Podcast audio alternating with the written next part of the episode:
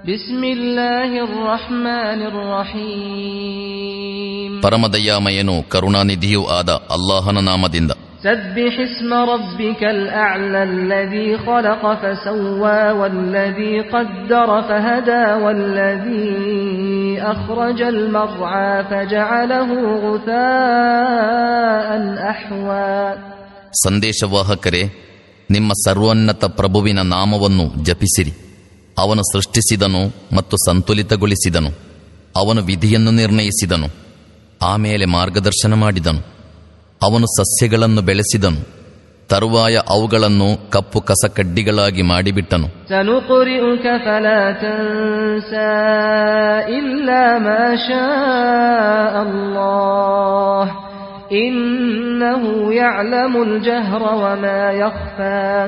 ನಾವು ನಿಮಗೆ ಓದಿಸಿ ಬಿಡುವೆವು ಆ ಬಳಿಕ ನೀವು ಮರೆತು ಬಿಡಲಾರಿರಿ.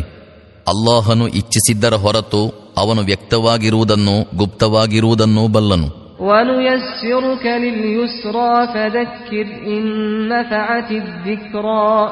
ನಾವು ನಿಮಗೆ ಸರಳ ವಿಧಾನದ ಸೌಲಭ್ಯ ನೀಡುತ್ತೇವೆ.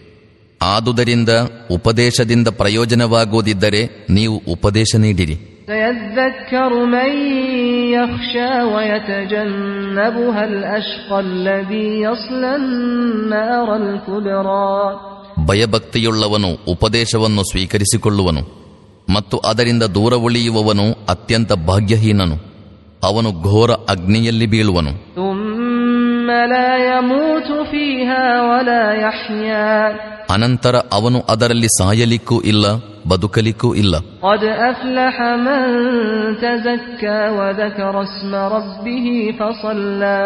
ಪಾವಿತ್ರ್ಯವನ್ನು ಕೈಕೊಂಡವನು ಯಶಸ್ವಿಯಾಗಿ ಬಿಟ್ಟನು.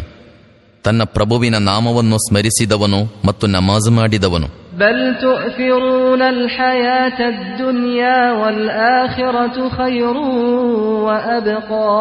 ಆದರೆ ನೀವು ಇಹಲೋಕ ಜೀವನಕ್ಕೆ ಆದ್ಯತೆ ಕೊಡುತ್ತೀರಿ. ವಸ್ತುತಃ ಪರಲೋಕವು ಹೆಚ್ಚು ಉತ್ತಮವೂ ಶಾಶ್ವತವೂ ಆಗಿದೆ.